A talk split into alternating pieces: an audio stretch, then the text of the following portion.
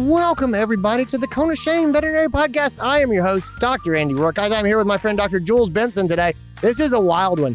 We talk all about, uh, we talk about artificial intelligence, we talk about data management, we talk about uh, senior pets, we talk about what we can learn from gathering of empiric data, how vet medicine falls short in that regard, and how we might fix it. We talk about breed predispositions for uh, for different diseases. We talk about using empiric data to practice a better spectrum of care and offer better uh, options for people uh, who are looking to take care of their pets. It is it is a sprawling conversation all about data and the future of vet medicine and how we're going to manage cases uh, in the in the future. So anyway, it is, boy, it's a, super fun episode. I, it's packed full of ideas. I think you guys are going to really like it. I really enjoyed it. This episode is brought to you and free by our friends at Nationwide. So thanks to them, guys, let's get into this episode. This is your show. We're glad you're here. We want to help you in your veterinary career. Welcome to Cone of Shame with Dr. Andy Roark.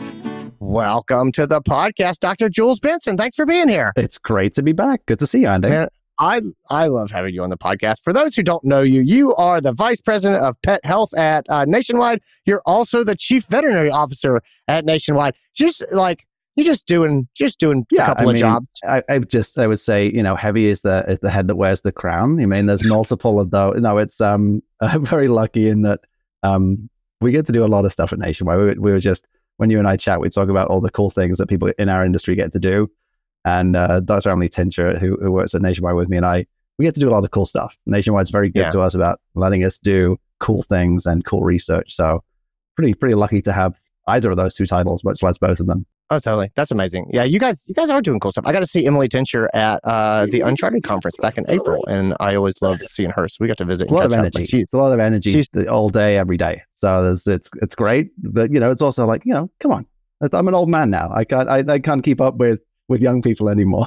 oh yeah. Well, you know, as you as you move up the ranks, you have people that you can that you can send out on farm calls, as we say. Let's talk a bit. You guys have got you guys have been publishing like mad recently, and so I keep having you and Emily on, and we're talking about different research publications that, that are on. You were on recently. And we talked about the research that's come out on brachycephalics and super brachycephalics, which was actually, I thought that was really, really interesting. I've been, I think about it every time I go to the dog park. Um, I, I, I love I would, so it's it, I, it's extreme brachycephalics, but I love super brachycephalics. I, Super. lo- oh, I'm sorry. Extreme. I love extreme that they have little cape on and like it's like because they need it. They need the help. So like, do. we- I think super brachycephalics is, gives a positive spin to a dark to a dark condition. I I went. Uh, I took my daughter. took my daughter to do a a 5K fun run like last weekend, and so it's our first fun run, and we're there together. And it's put on by the local uh, Humane Society, right? So they had a donation thing and everything, and we we had done it. And then as I got there, uh, like people were encouraged to bring their dogs, and as we lined up, like hundreds of people to do this run, I realized this is a bad idea. Like I love pets, but this is objectively a bad idea. And then they were like, everyone who plans to run fast come to this end, and like everybody went to that end. And so so they're like, they didn't have a starting gun, thank God. But they were like, ready, set, go. And everyone takes off. And they're just, there's dogs running, there's leashes everywhere. And I was running behind this woman who had an English bulldog on a leash. And it was running in front of her, like going as hard as it could. And then it just ran out of gas and sat down. And she hit that thing and caught her foot and just went straight down. And there was a pile up. And the other dogs were like, what's going on? And there's leashes, like tripwires, you know, being pulled. And just, uh, it was like, I hope they were Like- retractable leashes because we all we, was- we all love retractable leashes. oh, yeah. like- Oh, it was totally. Well, how else do you run in a crowd except with a retractable leash? It's like, I was like, jump, Hannah. We like, we, we did not stop and help. We jumped over the pile and continued our over the super brachycephalic dog. super. Didn't look so super then, buddy. Uh, flying past him. But no, the other the other bright spot of that of that run was we were coming out at the end, and there was this lady sitting on a bench, and she was holding this old Chihuahua, and he was completely unconscious, like nose, you know, up on her neck, and she Uh-huh. she just looked at me and she said, "He's done." He's As if was he like, yes, the he is. thing. He was just he just left the house and he's done. Like oh, that's yeah, yeah, exactly. absolutely. I was just, he's done. He's done. So anyway, I thoroughly enjoyed that. Anyway, that's enough. That's There a bit of a tangent, but Yeah. I totally worth it. Okay, so let's put the super extreme brachycephalics Super aside. extreme the Alex. You guys have turned out. You turned out two papers last year. The last one came out at the very end of the year on uh, the science or sort of uh, the the data of aging and aging pets. And the first one was was canine heavy. And it was actually really cool. For anybody who didn't see it, so this paper was really neat in that it looked at a bajillion dogs. It was something like, uh, in all seriousness, like what, five and a half million So this one was, was just, this one was only four million.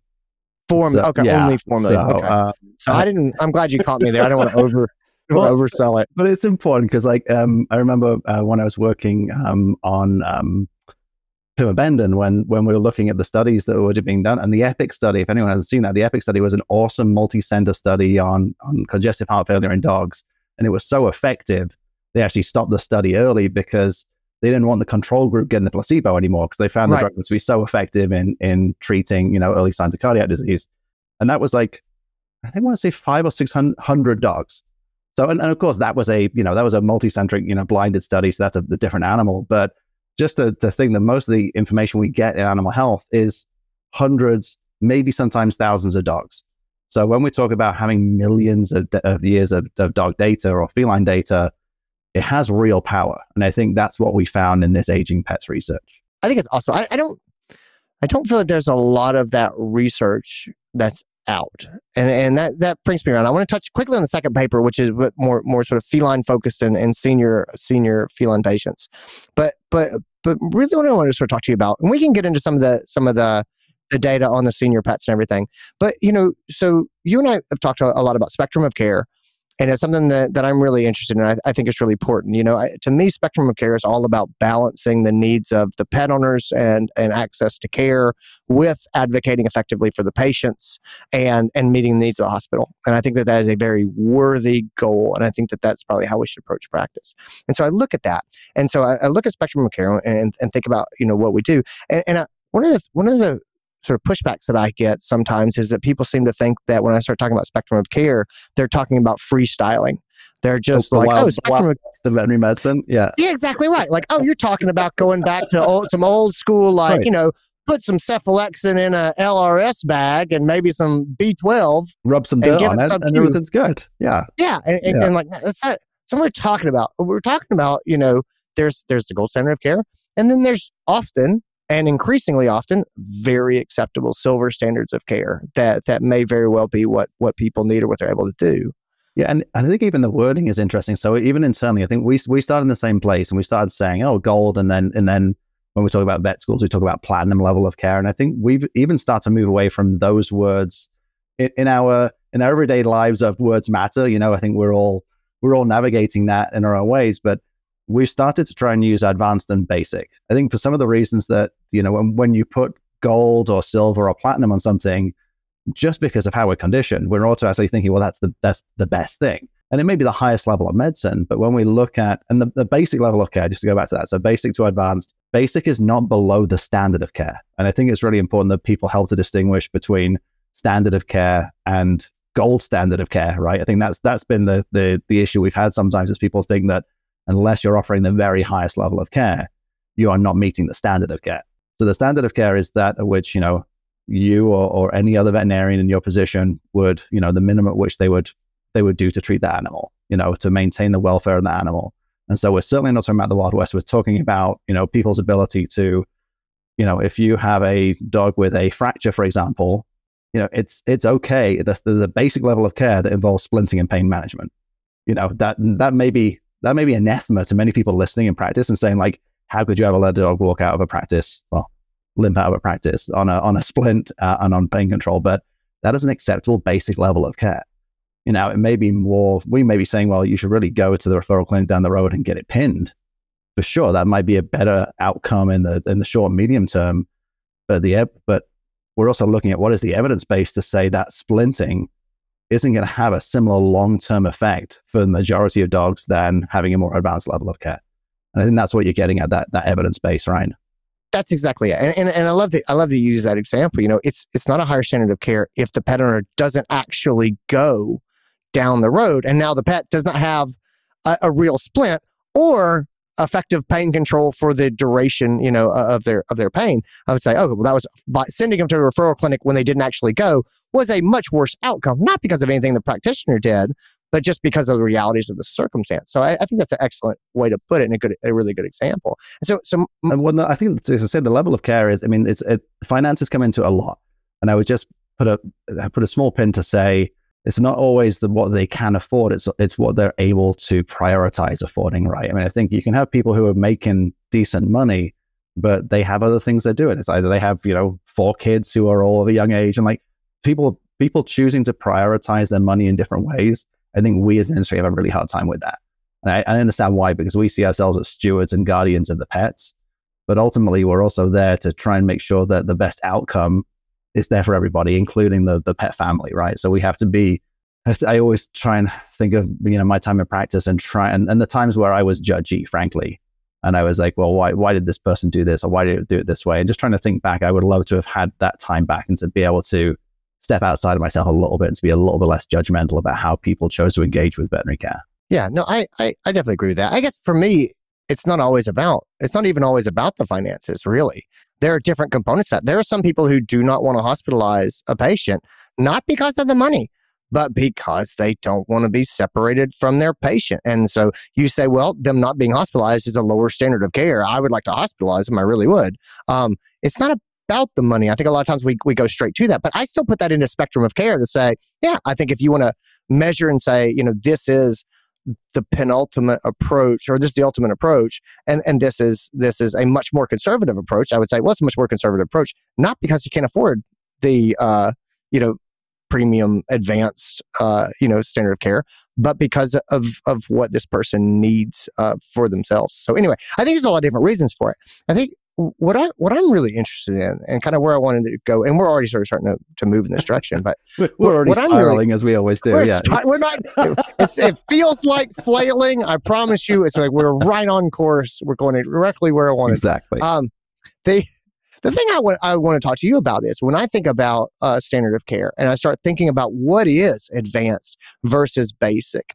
And I, I, I don't always know, Jules. Like I don't always know and say, do I need to add, uh, you know, can I, can I be this conservative or is that not where I need to be? Are there subtle things I could add or do differently that would have a significantly better outcome for the patient? Are there things that I am really pushing for because I think that they're mission critical, but in reality, they're not mission critical. And this, I could do this in another way. I mean, the, the classic is, you know, the parvo uh, treatment outpatient versus inpatient. And boy, when we start talking about t- treating parvo patients outpatient, people just it was thought it was heresy, you know. And then you get some real data behind it that people can can show and say, oh, we can do this very effectively outpatient. But that was just unheard of until you got some t- data support it. And then you say, okay, we've got a protocol and, and, we've got a way to approach this. And so I guess what I wanted to do with you is so, you know, you've done such a good job at Nationwide of, of starting to collect data and starting to utilize data and starting to put data out into the uh, out into the community about what uh, you know what this means and, and what outcomes we can look for and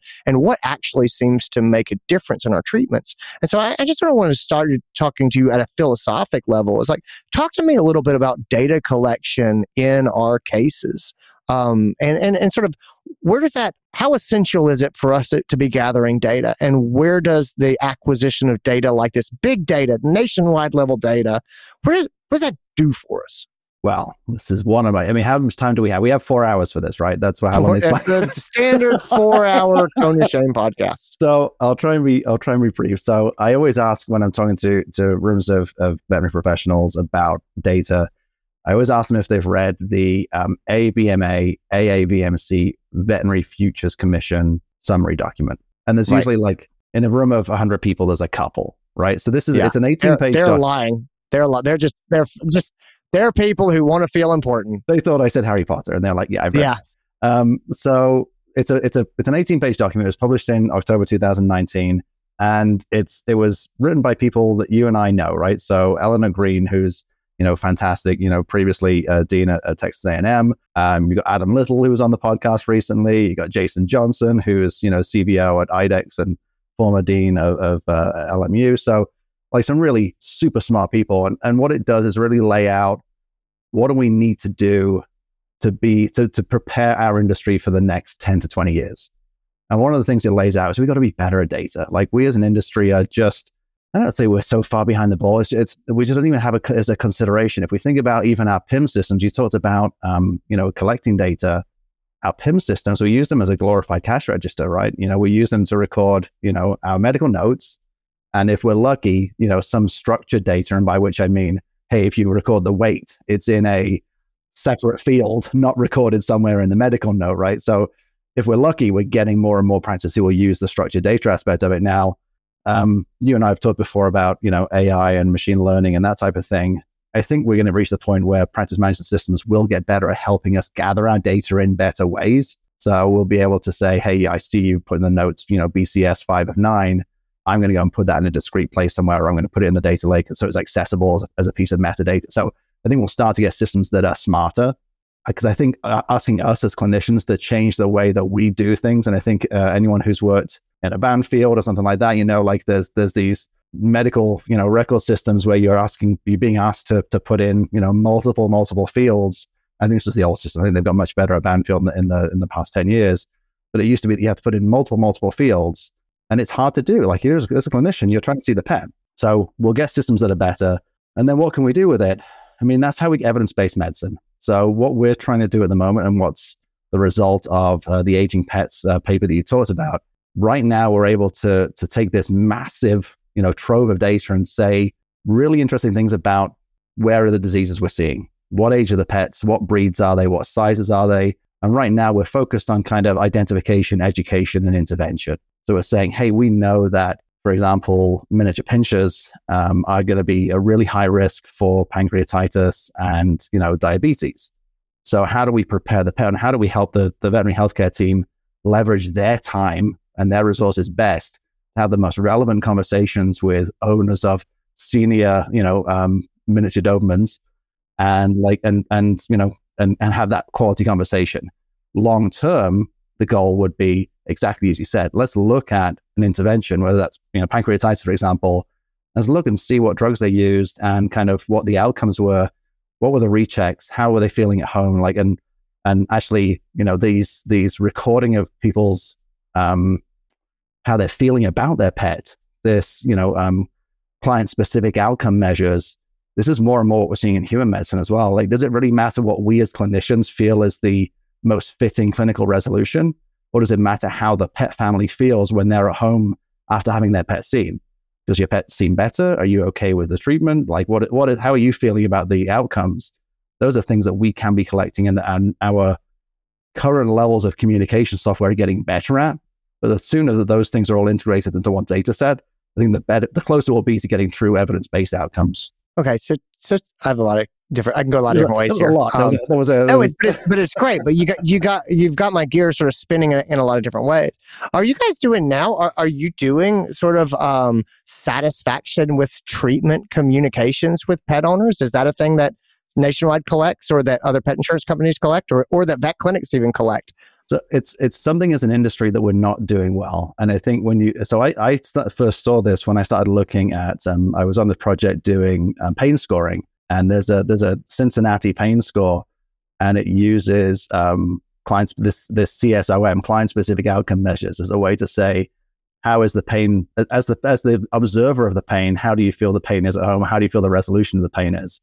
And it's something that we we we talk about more and more and i think just having been to a conference on uh, human technology and and um, kind of that interface, getting that aspect of the pet health journey or the health journey is increasingly important. And I think if you if you think about, I mean, we're going off on a tangent here, but if you think about um, compensation, and you know, we we think about our compensation as as veterinary healthcare teams, we don't really have a good measure. There's a couple of clinic chains doing this now, but we don't really, as a, as an industry, have a good measure of how satisfied people are how likely they are to come back, how how good they felt about their experience.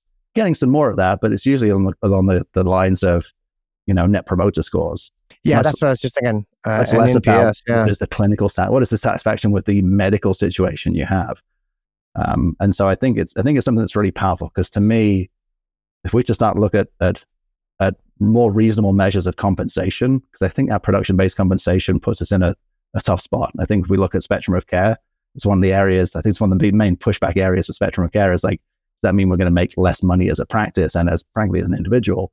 And it's not something that veterinarians are saying like, I, I, it's important I make money, but they're also like, hey, we have to run a business. And there are aspects of spectrum of care which I think we can talk about another time where we think that's less of an issue. Like if you're doing more Mm. cruciate ligament surgeries in your practice, that's a more lucrative, you know, um, kind of proposition than sending them out, for example. Oh yeah. Um, but but the client specific outcome measures that could be to me that's a crucial part of our industry moving forwards for both both evidence based care and for our ability to measure the um, the impact we're having on our clients. Oh yeah, no, I, I think so. Again, a, lo- a lot there to unpack. I, I'm really interested in. What, what do you call this one, Andy? I don't I don't know. I what know. I, I'm going to come up with a title that's something.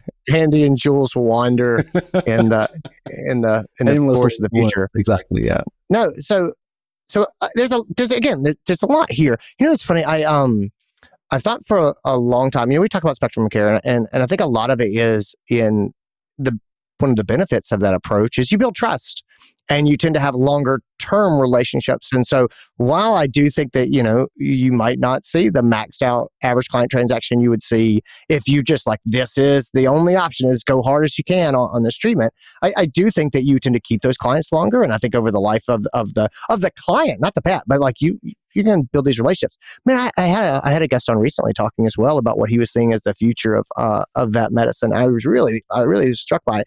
But his position was that we would be probably utilizing our paraprofessionals more, and then general practitioners would be taking back a lot of the types of cases that we've gotten in the habit of referring away that definitely could be done by a general practitioner practicing at the top of her or his license. And I like that, I thought that was really interesting as well. And so I, I'm not sold on the idea that practicing a more conservative approach in the moment when you have a sick pet is ultimately a, a, a, net negative in you know in the in the revenues of the practice. I think it can be financially healthy uh, as well as as well as you know feeling good and feeling like we're doing right by the pet. Well, and some of the research we did, which we'll we'll publish hopefully more on later this year with the Mind Genomics team, really does talk about that. And it's and it's the the clients who are most likely to say yes to advanced levels of care also would prefer to stay with the practice. They would Yeah. prefer to have things done at the practice because they you know they have that bond and they have that trust. And I think we and, and and it's too strong to say we're doing ourselves a disservice. But when I was in practice and being able to do things like you know, I was very lucky in the practice I was in. They were teaching me you know, lateral sutures for cruciate ligaments, and I was able to do perineal urethrostomies and like some complex surgeries. I was very lucky they put me in a position to be able to do that, but it also ended up being like some of the most satisfying work I did on a on a purely technical skills basis.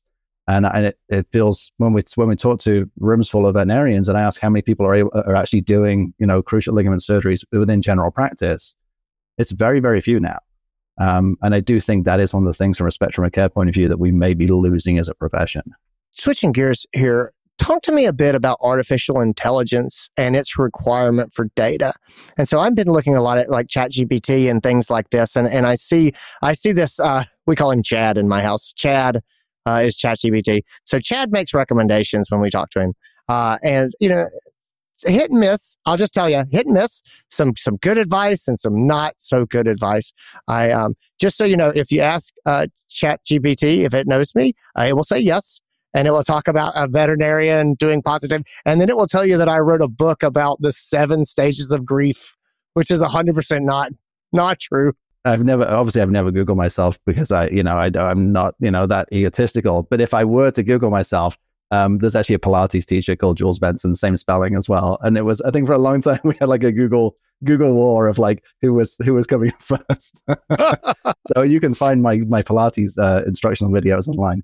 Well, Um, there you go. I, I'll, I'll be looking for this. So, so anyway, I, I have this idea that that artificial intelligence as a, as a, as a quick reference in the clinic is is coming and i'm like man think of the power of being able to just run our blood work through uh, ai and have ai be like you know here's the top five things that i would look at you know based on the the breed the signalment and you know and these diagnoses that we're looking at and so i i brought that up and i think i may have been talking to emily about it and she was like yeah the, the data that's required to generate that type of learning is just not out there and accessible. And so can you can you talk a little bit about that? Yeah, for sure. So I mean, and again, I, I'm not putting myself. You know, you had Adam Little on. I think Adam's d- dug in a, into a lot more than I, but I have a, a basic understanding of the situation. So the good news is we're already seeing some pretty well trained models in clinical decision support, right? So you talked about blood work, and I think one of the ways that AI can be really helpful to us as a profession is when you've got um, multiple sources of information and you're once it gets beyond four or five our brains aren't really good at synthesizing all those things and putting them together and putting them together in a picture right? We, we tend to get a little bit lost and we tend to put the wrong emphasis on the uh, on the the wrong place um, always on the wrong syllable. Um, and one of the things that ai can do for us if if we can create big enough data models and this is what you're getting at if we have good high quality enough data models by which we mean, you know, uh, structured and standardized data. It doesn't have to be standardized that well to have AI take take advantage of it. But until we have more structured data to learn from, it's going to be really hard for most existing AI models to pull the information it needs out of our medical records. There's just so much inconsistency out there. If you think about, and I was I used I used the SOAP, you know, um, the template when I was in practice, and almost everything about the clinic clinical, you know, picture was in there. There was very little in a structure. There was nothing, you know, outside of temperature, weight, breed, age, all those types of things. There wasn't much else that was contained in there. Until we have a way to actually increase the size and quality of those data sets. And to me, that's where um, when we talk about data interoperability, so the ability for you know us to exchange medical information between systems, that to me is the big promise of like if we look at all the big companies who are in animal health, they must have AI on their roadmap and to do that, you have to have a high quality, you know, kind of basis of data. Uh, and I think that's what we're all driving towards. The problem is, how do you get them to invest at the early stage to drive that forwards when the promise is three to five years out, right? Yeah, no, that and that that totally makes sense. Digging in, kind of the last sort of last thing I want to say is when you look into your crystal ball, given sort of where you're saying, you know, we need to be investing in data, and it sounds like I, I I don't I don't get the read that you're wildly enthusiastic with how how veterinarians are going after data collection at this time. I get I, I mean I get what you're I don't think that you're not being critical, but I, I get the impression that you're not impressed with my putting in the uh, the weight, the temperature, and the technician's initials in the in in the practice management. I mean, software. I like your style when you do it, Andy, but but the way that but how you're actually no. Um, I think it's the, a lot of what I hear, and and when I talk about interoperability, I'm not talking about medical coding. That's something separate, and we've had a lot of talk in emergency medicine about that. To my mind, we can't ask the clinicians to do more work. In order for us to build a good data foundation, it has to be integrated into the way that we work at the moment. So if, mm-hmm. if and, and there was some really there were some interesting practice management tools, and we're also starting to see more of them where it's taking the work that we're already doing and then making it into data that makes sense on the back end. So right now, I mean, invoices are the most structured data that we have. And if you think about if you're giving out, you know, 30, you know, Rimadyl 75 milligrams, how many different ways are there of saying that on an invoice line item? There's a, almost an infinite number of ways you could write that, right? But you know that that a good enough system should be able to say that is Rimadyl, the manufacturer is Zoetis, and it mm-hmm. is this milk. And so be able to normalize and standardize those data. Basically, we have to have smarter systems on the front end. So I, I think we as an industry have to ask for those things. But I don't think it should be incumbent upon us as clinicians to, to, to say, well, you have to put all the data into different, into different places because it's just not realistic given our current environment in 10 years do we have those systems? Are we does practice look different than it looks now? Tell me about that. I don't think practice looks different but i think the tools that we have are better at understanding what we're putting into them. So like exactly so exactly as you said like if you and, and we're already seeing some of these um, ai aided tools for you know um, speaking into our systems and we're already seeing tools that'll take free text and, and do cool things like we couldn't have predicted i mean five years ago i think we thought chat gpt was science fiction right? And i think what they've what this we've been able to do and all of us who've been playing with it have been kind of blown away by how good it is. So i don't want to underestimate how good that might become at getting parsing things like medical records going forwards but I think we'll get smarter tools on the front end, and I and I hope we'll have better levels of data exchange, which will allow greater development of AI and machine learning tools on the back end. No, that makes that makes a ton of sense. I'm going to put links to the aging studies part one and two. Uh, I may put a link to the super super brachycephalic uh, study so people can see that if they want. Uh, do you have other resources that you like for people who are who are data wonks who are just like, man, I, I love this, I love I love what he's talking about. I want to know more about kind of where we are and where we're going. For the for the three of those people who might be listening, um, I think uh, I, I would definitely Google the uh, AAVMC AVMA Veterinary Futures Commission. Um, that'll bring you to that document, which I think is an awesome read. Um, and then um, I'm always posting about this stuff on LinkedIn, so you can find me there. Um, but otherwise, uh, we're we're still building. I think we're, we're, still building the the foundation for how we move forward in this. So, at uh, the innovation, the Veterinary Innovation Council and the Association of Veterinary Informatics, I know there are teams there doing important work. So, we'll see what the next couple of years brings. Outstanding, Jules. Thanks for being here. Thanks for tuning in, everybody. Thanks, Andy. And that's it. That's what we got. Uh, guys, I hope you enjoyed it. I hope you got something out of it. Thanks to Jules for being here and talking with me. As you can tell, uh, we we enjoy each other's company. We are we are good friends, and I am always thrilled to have him around. And thanks to Nationwide for making this uh, episode possible for everybody. Gang, that's it. That's all I got. Take care of yourselves. Be well. Take care. Talk to you soon. Bye.